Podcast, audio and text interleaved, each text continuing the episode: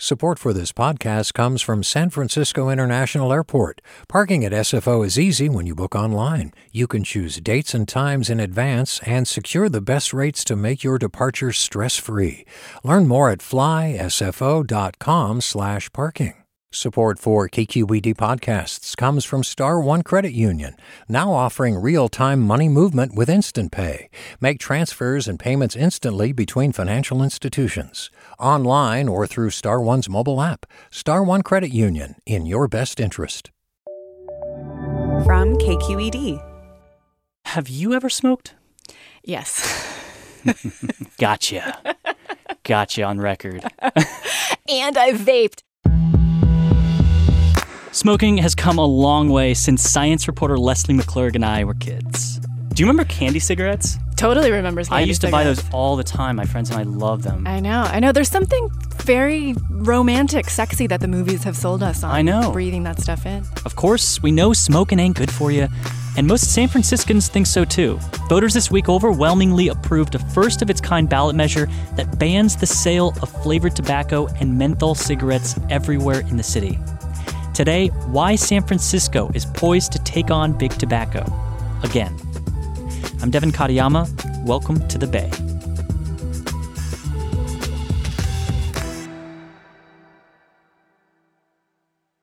So this was a pretty big deal, right? Proposition E, voters passed it. Yeah, I mean, it's a really huge deal. It's the first ban across all store shelves, no more flavored products.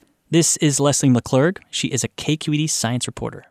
I mean, kind of to get context for this, you need to go back to 1983.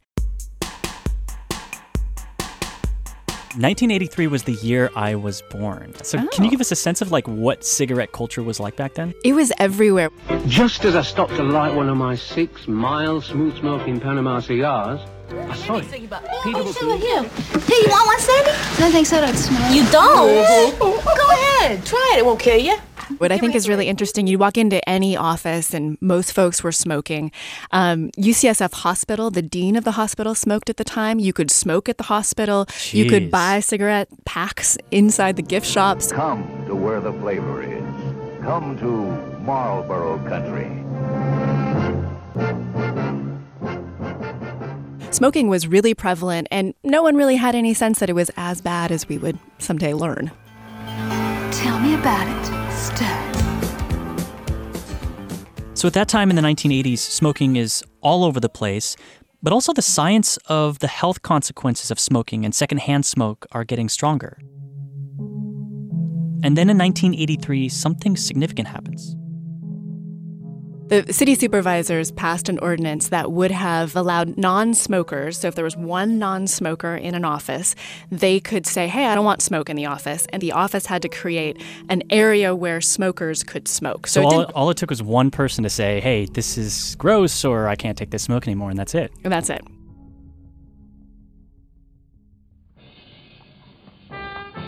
You know, we San Franciscans are a proud bunch. We like to do things our own way. So when some folks, like four giant tobacco companies, come into our town and spend 99% of the money to defeat our new smoking ordinance, well, that just makes me mad. In 1983, do you know how a measure got on the ballot? Yeah, the no on Prop E were the tobacco industry's pushback against this ordinance that was passed by the city supervisors to limit smoke inside offices. So the tobacco industry pushes back with a referendum on Proposition P. Proposition P wants government to come in here and make our decisions for us. They basically made the argument that, look, we're adults, we can all make decisions for ourselves. I sometimes wonder if the people behind Proposition P think we're all children. They seem to think they have to teach us good manners and common courtesy. And we especially shouldn't have one person in the office that's ruling for the rest of us. One person could dictate personal behavior to everyone else. Yet at the same time, with smoking being so prevalent and being just a part of the culture, San Franciscans decided to pass Prop P. Yeah, and it, it passed by, by a majority.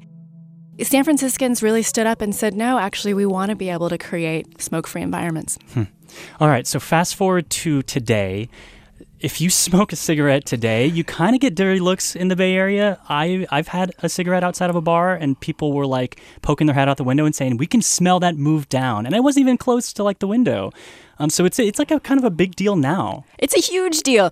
I, I mean, I was I was just the other day I was walking around the building just taking a walk and a colleague of mine was sitting on the curb smoking and internally I was like, "Oh, gross. Like So really you're smoking?" funny. So just the other day, I was smoking with a colleague outside of work, uh, and we were kind of like hiding in the shadows, like we were the bad kids. Not that I smoke all the time. Kids don't smoke. Um, okay.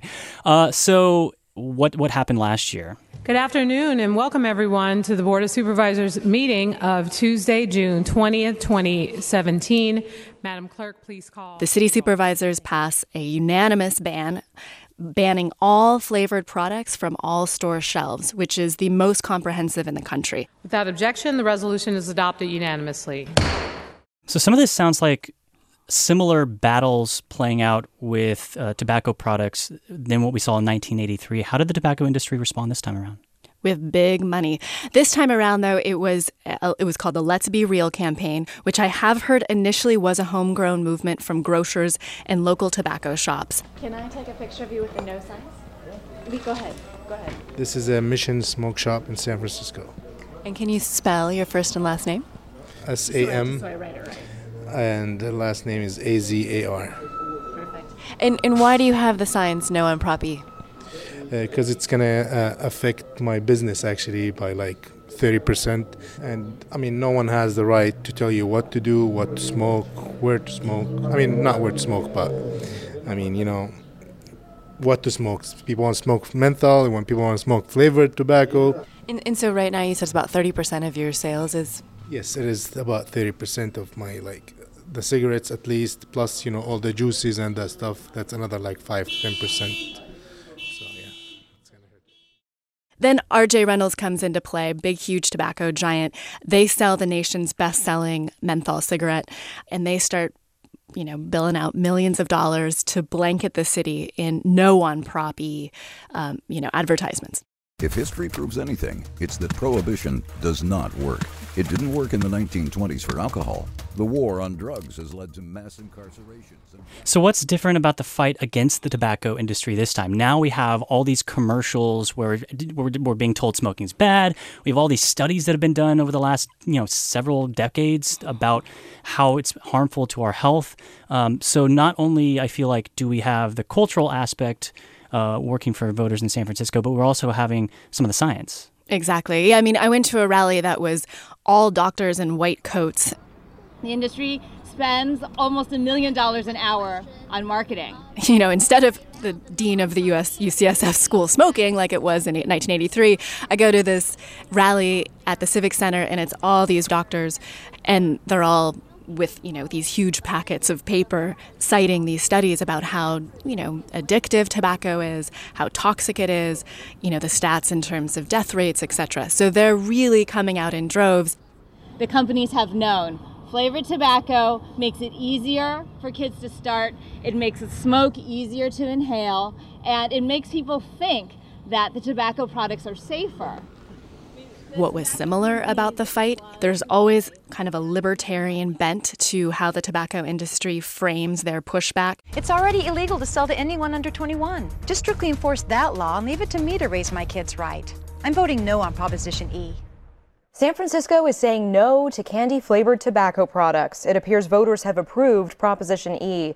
It bans the sale of. San Francisco voters have overwhelmingly approved of Prop E so far. There's still some ballots to be counted, but um, it seems like this huge landslide. Are, are, are advocates or anybody else saying anything about how surprised they are? I think they're surprised that nearly 70% of the voters have passed this.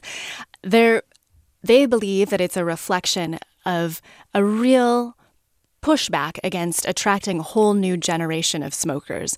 The science shows that market demographic of kids are trying e-cigarettes. Kids that probably wouldn't have started smoking. You know, there's a demographic that likely is going to start smoking according to race and socioeconomics and the community parents, etc., are really worried about maybe just, you know, initiating a whole new group of folks into smoking. 1983 was absolutely a tipping point. Most of the referendums that the tobacco industry tried to push in other cities across the country failed. And so anti tobacco advocates today are very hopeful that San Francisco will be the tipping point this time around as well in terms of flavored tobacco products. Lesley, thanks a lot. Appreciate it. Thank you. After the June 5th election results are certified, shops in the city will have 10 days to stop selling flavored tobacco and vape products, including menthol cigarettes. A number of other Bay Area cities have put some kinds of restrictions on selling certain tobacco products. The latest is San Mateo County, which passed its ordinance just this week.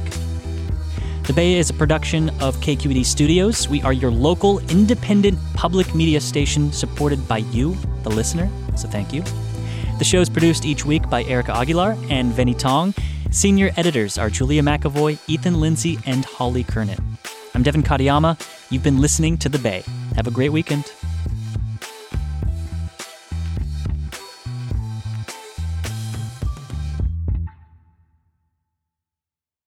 I remember a friend, like, sort of, you know, was like, hey, try this. And I was like, I saw a tweet from the California Report's John Sepulvado this week. He snapped a picture of one of our reporters, April Dembosky, who was recording herself playing the violin for an upcoming episode of The Leap, a KQED podcast all about dramatic life moments. That is dedication to an episode. Subscribe to The Leap wherever you get your podcasts so you can hear stories made by people who care.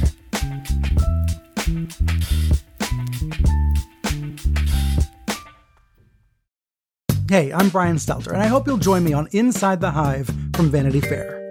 Every Thursday, I'm getting the inside take from the best reporters in the country on what figures like Elon Musk, Donald Trump, Kevin McCarthy, and Marjorie Taylor Greene are doing. I think she wants to make things happen. She wants to get legislation passed. She made clear to me that she wants to have a president who upholds Christian values. She embraces the term Christian nationalist. That's Inside the Hive from Vanity Fair, available wherever you get your podcasts a young correctional officer. He said it was the most dangerous prison in California. Forced to make a choice fulfill his oath or back his fellow officers. Recognize the badge of my office. I'm Sukey Lewis. From KQED Podcasts comes On Our Watch Season 2 New Folsom. A story about who gets hurt when the system that promises to keep us safe is bent on protecting itself. Find it wherever you listen to podcasts.